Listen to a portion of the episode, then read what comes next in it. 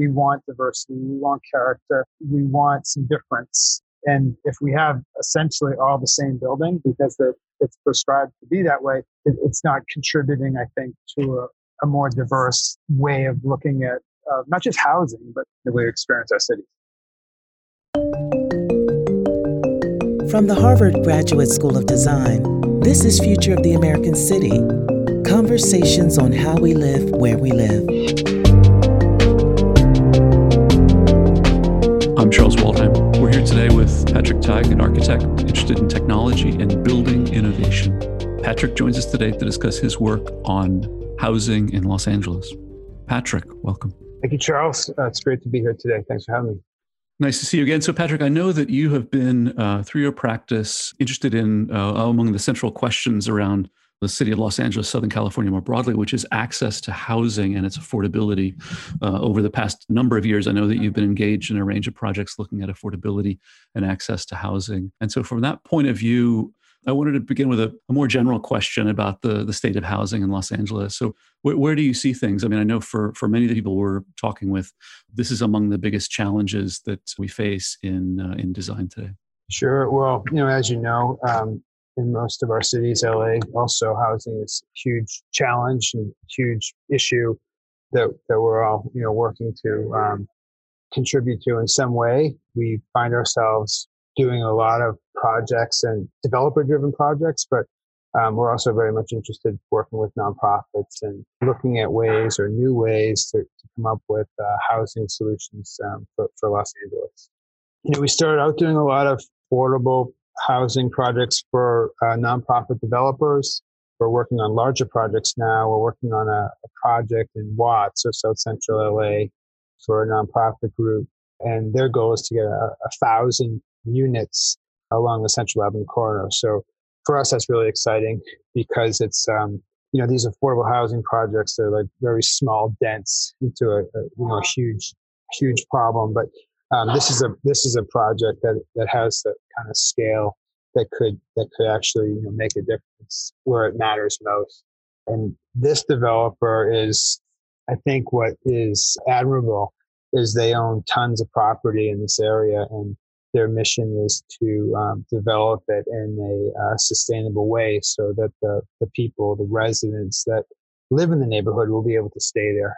They won't get forced to, to leave and to, and to move out of the city. So uh, this project, which I'm very excited about, uh, the goal is to create a thousand units of housing. Along with that would be sports spaces, social services, uh, notions of how to su- support the people that, that live in this community. A lot of the housing will be, they, it's funny enough, they, they want mostly uh, singles and one beds because they, they want to support formerly homeless. They want to support people coming out of jail. This is like the, the, the main target, the main focus of the, the, the people that need the housing the most uh, in, in, this community. It's a rather ambitious project. Uh, we, we presented it to uh, the mayor's office a couple weeks ago, and they're uh, very supportive, a strong advocate for the project as well. So in addition to, to that project, we, are continuing to do smaller affordable housing projects. West Hollywood, have one in Santa Monica and LA. Those tend to be infill projects, you know, so they're they're contributing to the city, to the urban fabric in, in a different way and a different scale, but it's a contribution nonetheless. You mentioned that among the central challenges uh, in your work is really the question of scale. Uh, how can you make a dent in the enormous housing gap uh, in Southern California? The new project in South Central LA in Watts, as you've mentioned, aspires to build uh, a thousand beds. If I have it right, that's quite an enormous uh, increment of of housing in the city. But you began practice with much more modestly scaled uh, work. Tell us, how did you get started in this uh, in, in this line of practice? Sure. You know, we, we've always been interested in housing, interested in new ways of housing people, new ways of looking at housing and producing housing, financing housing.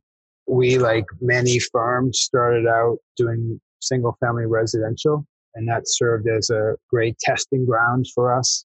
And we were able to kind of develop our ideas and through the single family residence, and that led to other types of housing.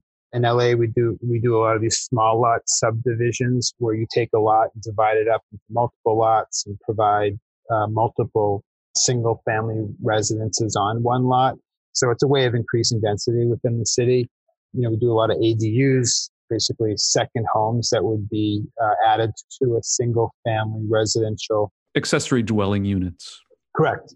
We're also doing a lot of uh, these co-living projects in LA, and this is a, a typology. It's almost like a like a dorm for young professionals, right? Where you would rent a room. The room would come fully furnished with a bathroom.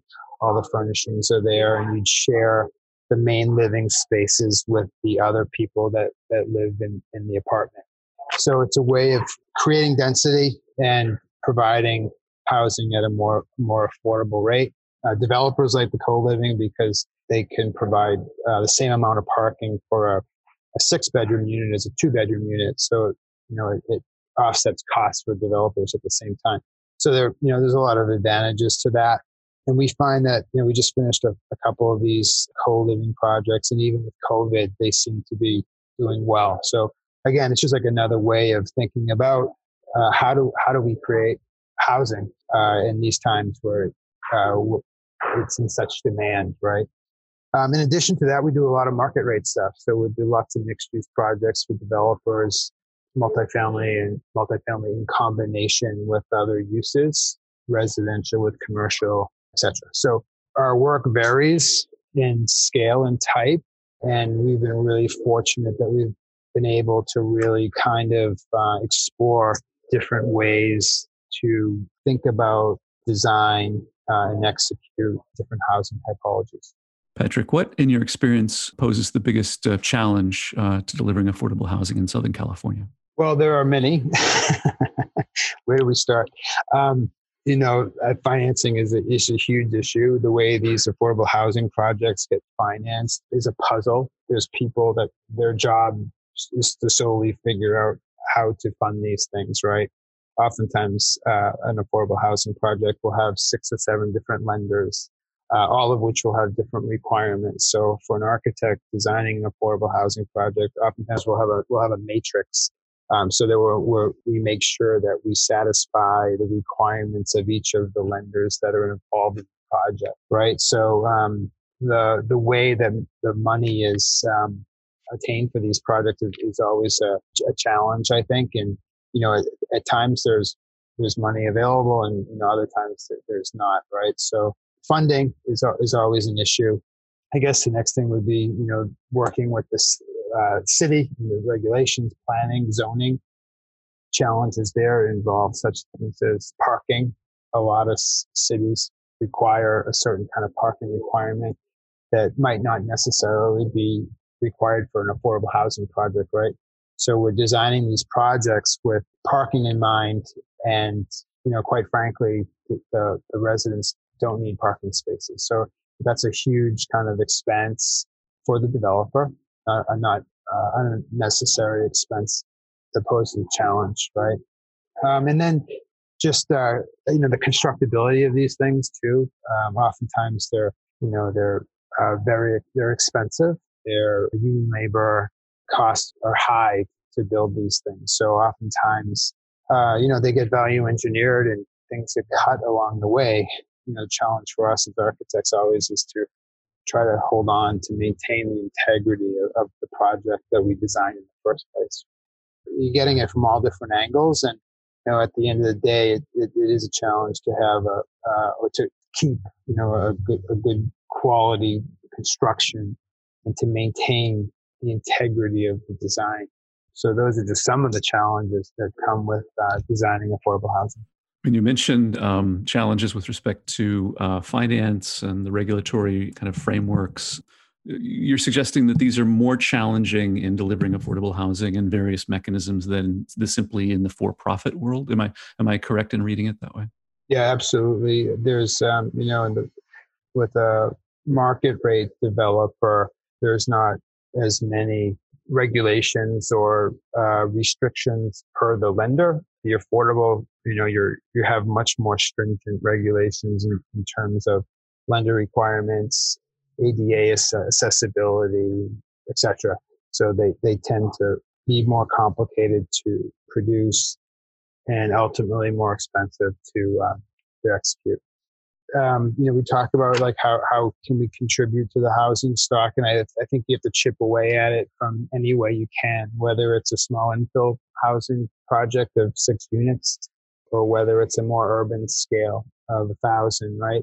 It's all valid and it, it all adds up. So all these little infill projects, you know, ultimately are going to you know, create a new kind of urban condition that will allow, you know, for, for more affordable housing within our cities. You know, LA is, is a city of, of infill, right? And, um, developers are just eating up all these lots and filling them as they can. And there's, you know, there's still a lot of, um, opportunity for developers to come in and develop in LA. And we're seeing that even in these COVID times all these developers are coming from all over the country. They're coming to LA because there's still deals to be had and there's still opportunities to to create housing, but for them to make money, right? So um, bottom line is they're interested in making money and housing is a way to do it. And there's incentives for the developers in LA to create housing. And in doing so, there's incentives for them to create more affordable housing. So for instance, like a a market rate developer, if they can develop a certain project using a certain set of rules, but they also can make use of affordable housing incentives. So, for instance, if they design in such a way where they're incorporating more, a more, a larger percentage of affordable units, then they get a bonus. So they might get another floor or additional height to the building.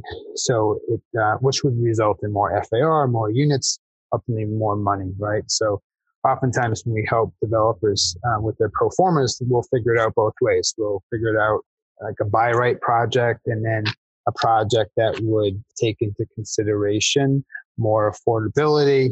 And with that, they get more perks. And oftentimes it, it pencils out for them to go with the affordable housing incentives because they can get a bigger project or more units. Ultimately, they can make a little bit more money on it.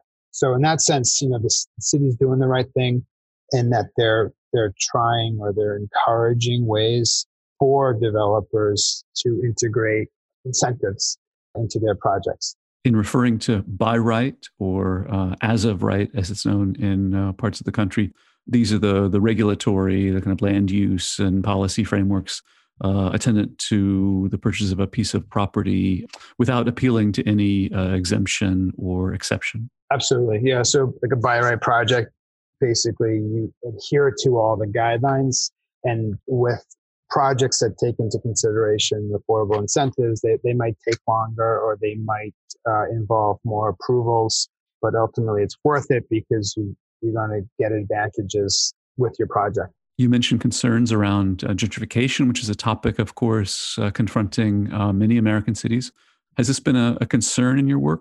Yeah, that's very much alive in LA. And, you know, a lot of it is just education. And when we say affordable housing, we're, we're basically saying uh, housing for most people, housing for people that earn an average wage, right? So, like, uh, you know, these days, a, a single mom that's a teacher would be eligible for uh, an affordable housing unit, right? So we're not talking about people that are super down and out. Of course, that's part that's that's part of the population, but a lot of it is just people struggling to get by, right? So there's this there's this misconception of like what affordable housing. It's really um, it's just housing for people, right? There's a kind of a stigma, I, I think, still, right? And you know we can see that today being perpetrated by some certain people. What we find is that people, you know, they tend to not want change and they tend to be afraid of what they don't know, obviously. Um, so with a little education, we'll realize that, you know, these aren't terrible projects. They're actually good projects. We had a community meeting in Santa Monica, of all places, right? We're doing a affordable housing project there. And, you know, Santa Monica is supposedly this like politically correct and liberal place. Um, all these people came out to uh, basically complain about the affordable housing project that we were doing. And we had a nice design, or so we thought. And it's it's in a it's in a nice neighborhood near the beach. All the residents came out to basically complain about having this project in their neighborhood. And then some people got up to speak to complain, and uh, one family got up, or a couple of families got up. Like one woman said, you know, hey, I'm I'm a single mom, and you know, I have a master's degree, and you know, I, I work in education. I, I can't remember exactly what she worked. And she said, and I live in one of these buildings by the same, developed by the same uh, nonprofit developer. And she went on to say how, you know, it's a godsend for her to have the opportunity to live in a building like this, what it's like, and the people that live there. And then um, after she finished speaking, the, the community that had you know spoken up in opposition of it before, they were all kind of in shock, you know, and they didn't realize how terrible they sounded. Like this idea of you know the NIMBYism is so true, and uh, half the time people don't even realize they're doing it. Right? We all have our prejudices, and I think there's a lot of prejudices toward affordable housing. You used the past tense had. You had a good design, or so you thought. Um, did it survive the meeting? Oh, we still have it. It's actually under construction. And um, despite some opposition and value engineering exercises, we still, we still have a good book. Patrick, your uh, practice was commissioned for the design of a project in West Hollywood a couple of years ago, uh, the La Brea Affordable Housing Project, uh, serving specifically LGBT youth and those living with HIV/AIDS. Tell us about how you got uh, into that project and what you saw as the potential in it. Sure. So the, the project that you speak of is uh, we call it our La Brea Affordable Housing Project. The project is for formerly homeless LGBTQ youth and other people living with disabilities. It's 42 units. It's, it's, at a very prominent corner in West Hollywood at the intersection of Santa Monica Boulevard and La Brea, two major thoroughfares in, LA. And the, the client came to us and you know they said, "Hey, we have this unique project. We want this you know, we want we want this to stand out. We don't want it to read as you know, a, you know, a typical affordable housing project. So we came up with a design that we thought made sense. It's actually a very simple building. The units are ordered and stacked and very rational. So we we had the opportunity to do something uh, more expressive and a little bit more flamboyant at the corner, which is you know highly visible from this intersection. So we viewed the corner almost like this fifth elevation and that became um, kind of the moment of, of the building. It denotes entry for the residents. It's kind of a, a corner piece that's wrapped with these aluminum panels that create like a, a beehive type uh, situation that extends into the, the facade of the building. But that space, it's it's a foyer or an entry for the residents. It's enclosed. It's it's an outdoor space, but it's essentially part of you know an interior out exterior space. It's it's right on the boulevard, but it's it's seen as interior. You know, part of the way of thinking about it was when we met with a lot of these uh, tenants or prospective tenants at the time, and then the tenants after they moved in, a lot of them were formerly homeless. So when they came to the building, they they actually weren't used to living in an apartment, and they felt the need to to leave. Like they it took them a while to to adjust, right? Because they were so much, they were so used to living on the street. So this idea of like having a building that's very much connected to the street, but yet it's also contained and protected and, and feels safe was something that was you know, that we sought to kind of integrate into the into the building, um, and that was part of the idea for these like indoor outdoor spaces.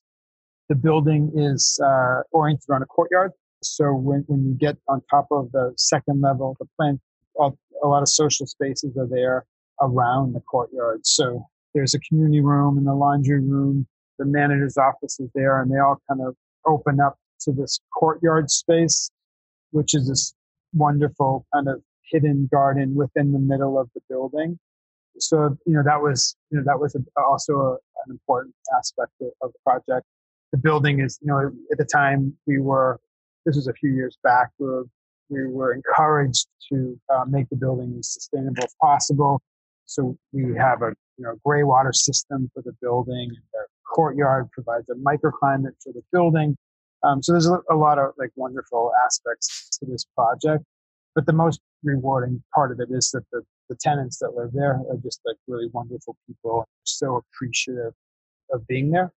Uh, which goes back again to like people having these ideas of what affordable housing projects are.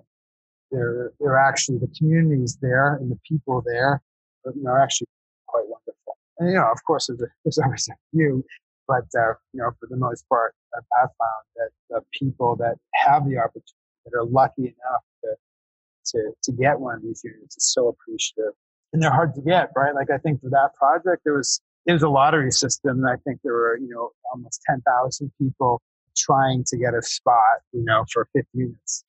Just ridiculous that the need. That's a little bit about La Brea.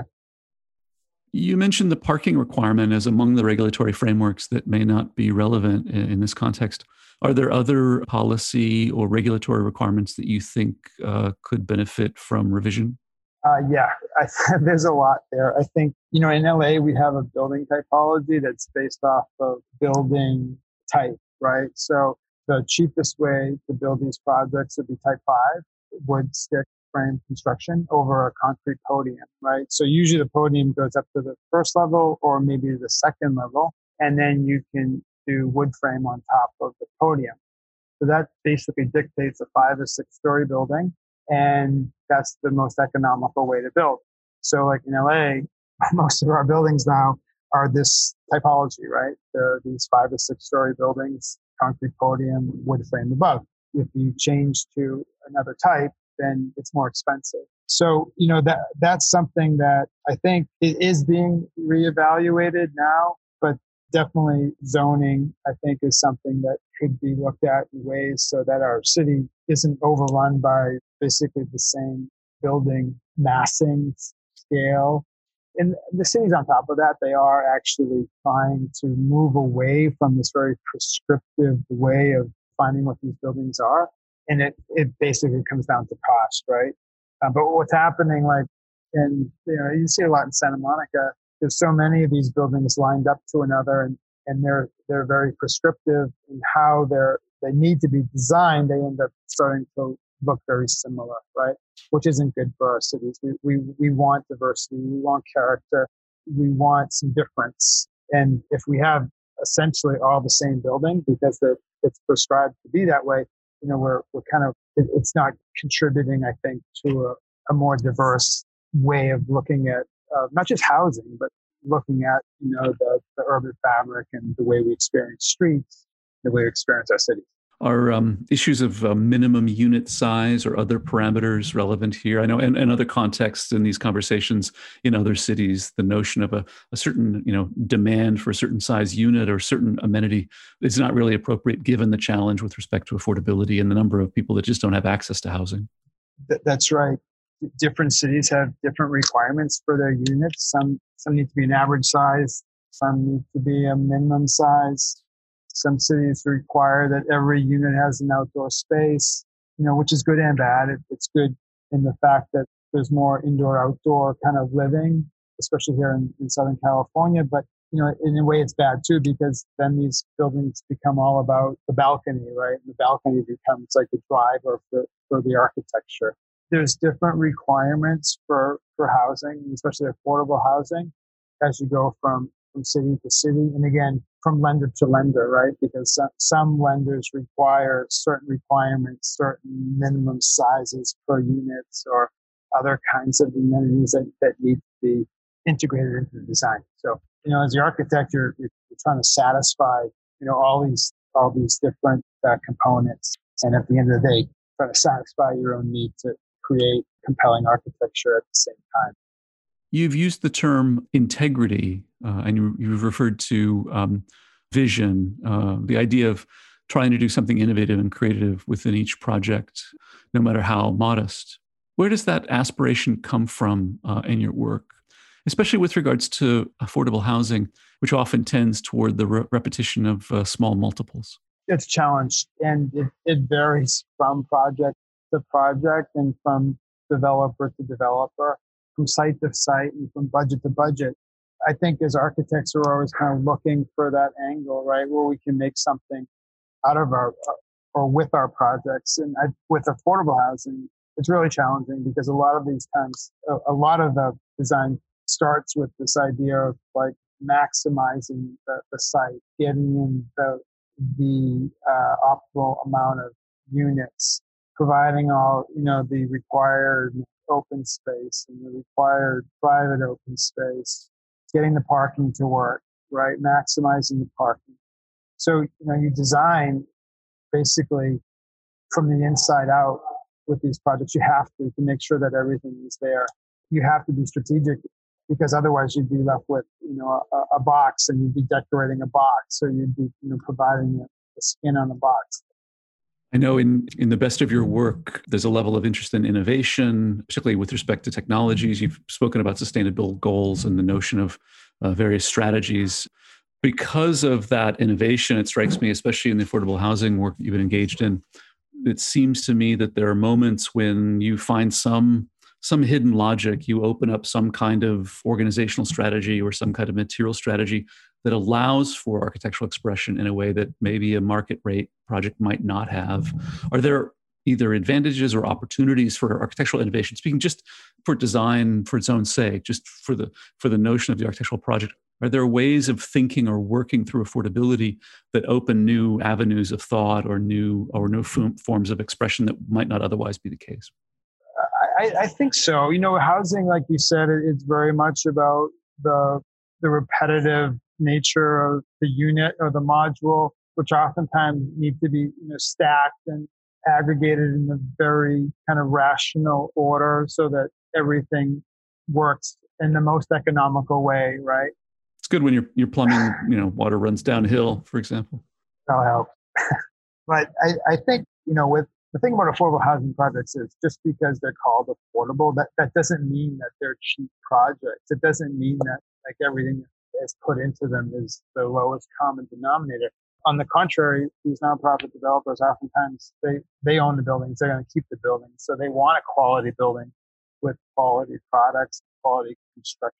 So there is an opportunity there, right? And then a lot of times the, the cities that we work in are advocates for good design. So, you know, they they stand behind the project and um, they support strong design. So there's oftentimes there's more opportunity in affordable housing project to, to maintain the integrity than with the market rate developer because the developer at the end of the day, they're thinking more about their bottom line whereas the, the nonprofit developer is thinking about the well-being of their tenants and their overall mission, which oftentimes is not just to build the projects, but to, to maintain them and to support them.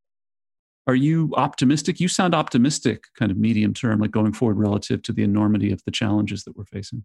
Yeah, I mean, you have to be, right? In LA, especially, we're surrounded by, I'm surrounded by you know colleagues that are doing great work in the affordable housing sector. You know, some might say that you know people look to Southern California, you know, as I don't know, as I wouldn't say a leader, but examples of good affordable housing projects, right? So there's a healthy kind of um, dialogue between us. You know, we all know each other. We, we all know the developers. The developers are oftentimes very open to working with good architects, which is wonderful. And there's there's an opportunity for a lot more of these projects in the future. Uh, we need to keep that pipeline going, and you know we need to be um, smart about how we design them. And you know, there's opportunities sometimes for you know like, like a you know a more kind of expressive building, and then other times you know it might need to be much more straightforward and quiet. And you know, we do those projects too, right? Like not every affordable housing project is going to be make a huge statement. It doesn't need to.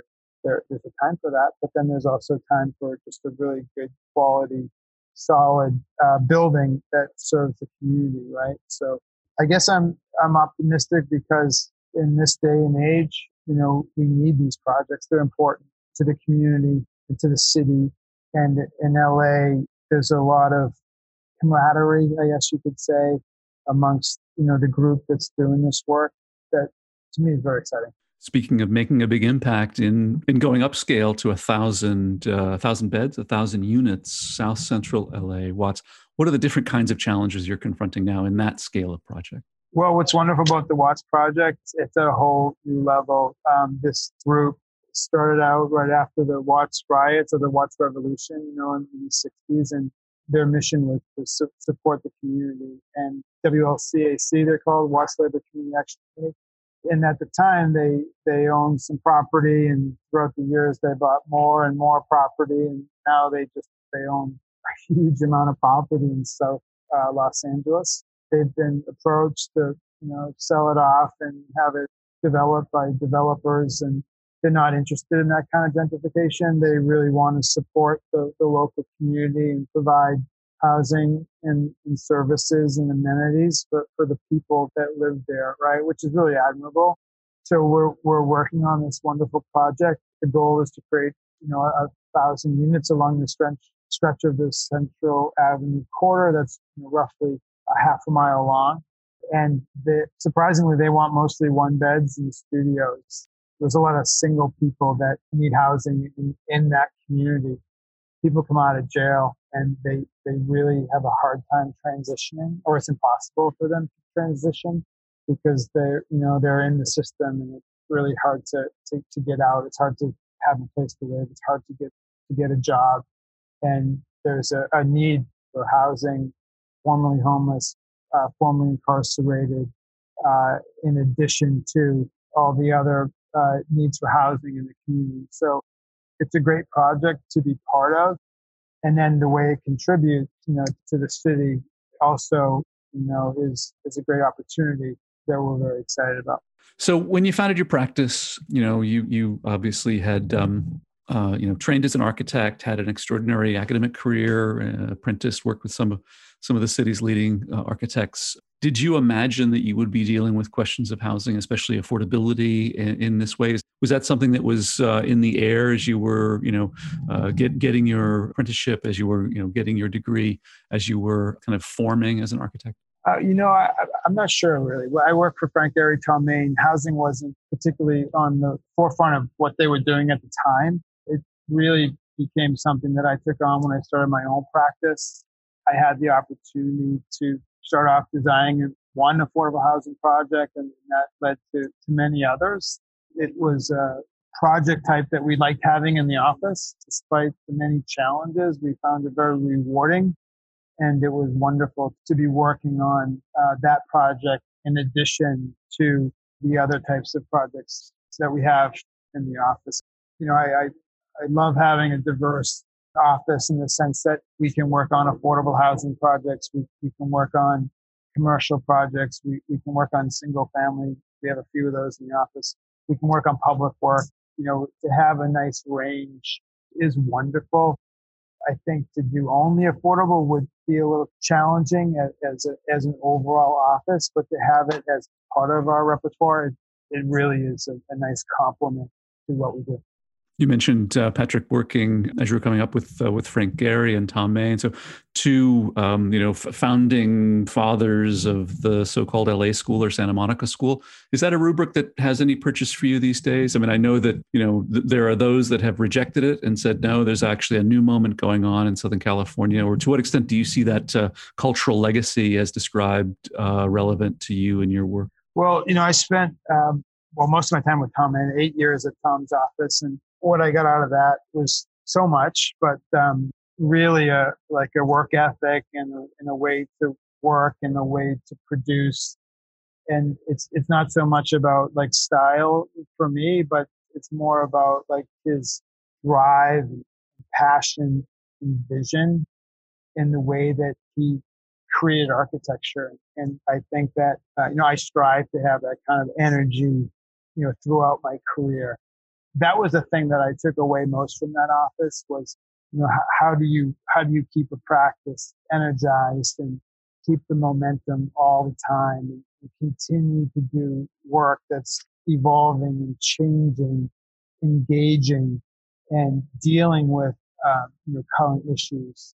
So it's not about, you know, the style or, or the look of the architecture by any means, but again, what I took away from that office was so much more than that. So, Patrick, you um, and your practice are now, uh, if I could characterize it, kind of mature. You know, you sort of you you're no longer emerging; you have emerged. I think that's fair. Dozens and dozens of awards and honors, extraordinary recognition um, at, a, at a national level. Where do you see the practice going? If you can, you know, obviously, architectural practice is is day to day, right? It's payroll, payroll. It's project to project. But if you look out onto the horizon, where do you see your work going? Well, uh, I think you, you, say we've emerged. I'm not sure if we've emerged, but we're trying to emerge or emerging. Uh, it's a process. It, it, takes some time. You know, as architects, we're always learning. We're always, you know, taking in new information and new challenges. And that's what's so great about this profession. You know, we're never bored because there's so much to learn and to know, right? So, you know, I, I'm open. I'm, I'm always open to new types of work. And we're, you know, we'll, in addition to our housing projects, you know, we have, we have a lot of other types of projects that we're working on um, that keeps us um, fresh and uh, current. You know, I'm not so interested in, you know, growing in terms of numbers, but I am interested in terms of growing with respect to new projects and new types of projects and getting that type of project that we haven't done before. You know, that, that's my goal to just keep doing, you know, thoughtful work that, that will lead to more thoughtful work. That's what any architect would want, I would think. And we're fortunate enough to, to be at a point right now where, you know, where that's all happening. So even with this whole COVID thing, that, you know, the housing has actually been a godsend through, through COVID, but we've been uh, really fortunate that, you know, we're, we're growing and expanding. And that's what I continue, that's what I want to continue to do. When did it occur to you that you wanted to uh, be an architect? That's a good question. I, I um, you know, I, I, was always interested in the arts and I was always making stuff. And my father actually worked in construction. So there was that part of it. And I think um, I, I, had a fine arts background as an undergrad. And then after that, I realized that I'd like to combine more of my interest in architecture was a great way to do that. I was inspired very much by what was happening out in LA and I wanted to be part of that. So I um, packed up my car and I drove across country. Here I am, still in LA. Patrick, thanks very much. Thanks, Charles.